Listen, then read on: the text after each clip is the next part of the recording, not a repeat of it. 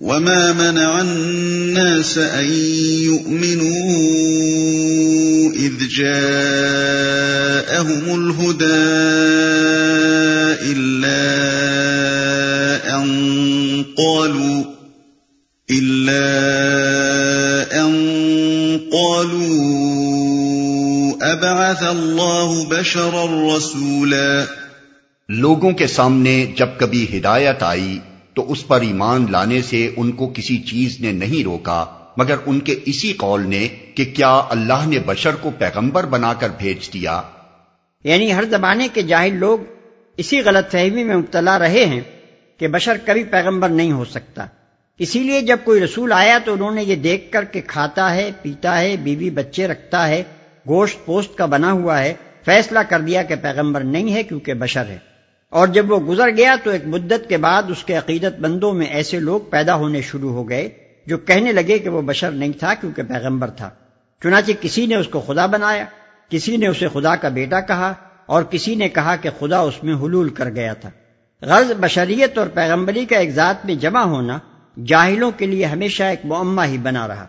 قل لو كان في الأرض ملائكة يمشون مطمئنين لنزلنا عليهم من السماء ملكا رسولا. ان سے کہو، اگر زمین میں فرشتے اطمینان سے چل پھر رہے ہوتے، تو ہم ضرور آسمان سے کسی فرشتے ہی کو ان کے لیے پیغمبر بنا کر بھیجتے۔ یعنی پیغمبر کا کام صرف اتنا ہی نہیں ہے کہ آ کر پیغام سنا دیا کرے، بلکہ اس کا کام یہ بھی ہے کہ اس پیغام کے مطابق انسانی زندگی کی اصلاح کرے۔ اسے انسانی احوال پر اس پیغام کے اصولوں کا انتباق کرنا ہوتا ہے۔ اسے خود اپنی زندگی میں ان اصولوں کا عملی مظاہرہ کرنا ہوتا ہے۔ اسے ان بے شمار مختلف انسانوں کے ذہن کی گتھیاں سلجھانی پڑتی ہیں جو اس کا پیغام سننے اور سمجھنے کی کوشش کرتے ہیں۔ اسے ماننے والوں کی تنظیم اور تربیت کرنی ہوتی ہے تاکہ اس پیغام کی تعلیمات کے مطابق ایک معاشرہ وجود میں آئے۔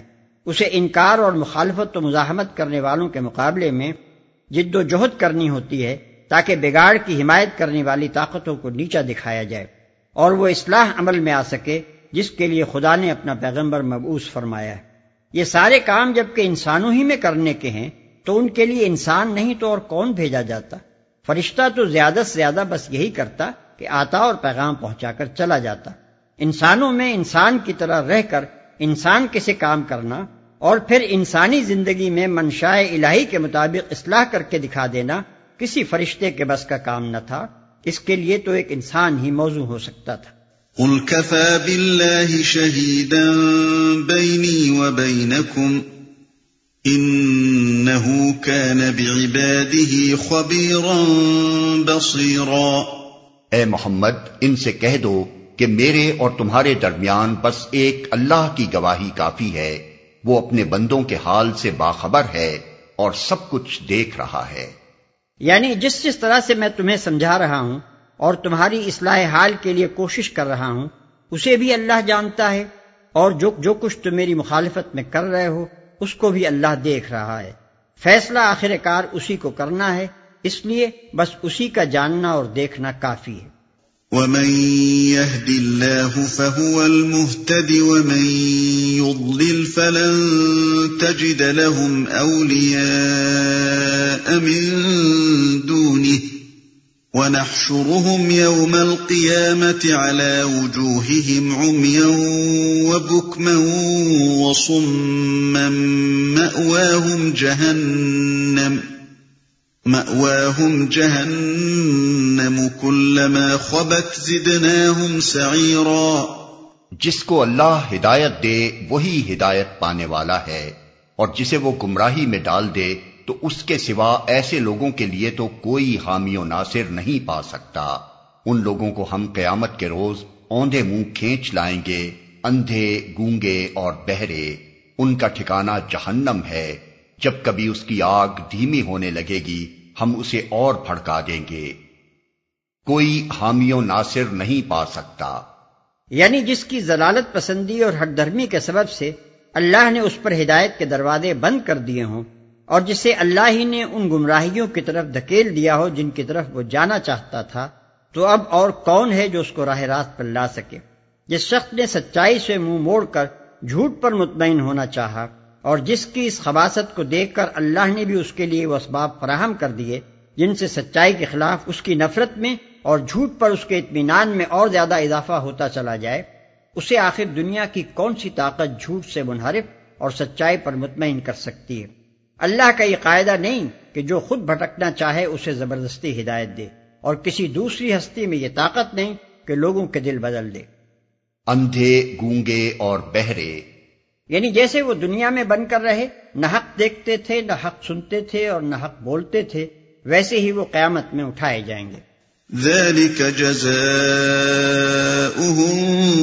بأنهم كفروا بآياتنا وقالوا وقالوا أئذا كنا عظاما ورفاتا أئنا لمبعوثون خلقا جديدا یہ بدلہ ہے ان کی اس حرکت کا کہ انہوں نے ہماری آیات کا انکار کیا اور کہا کہ کیا جب ہم صرف ہڈیاں اور خاک ہو کر رہ جائیں گے تو نئے سرے سے ہم کو پیدا کر کے اٹھا کھڑا کیا جائے گا۔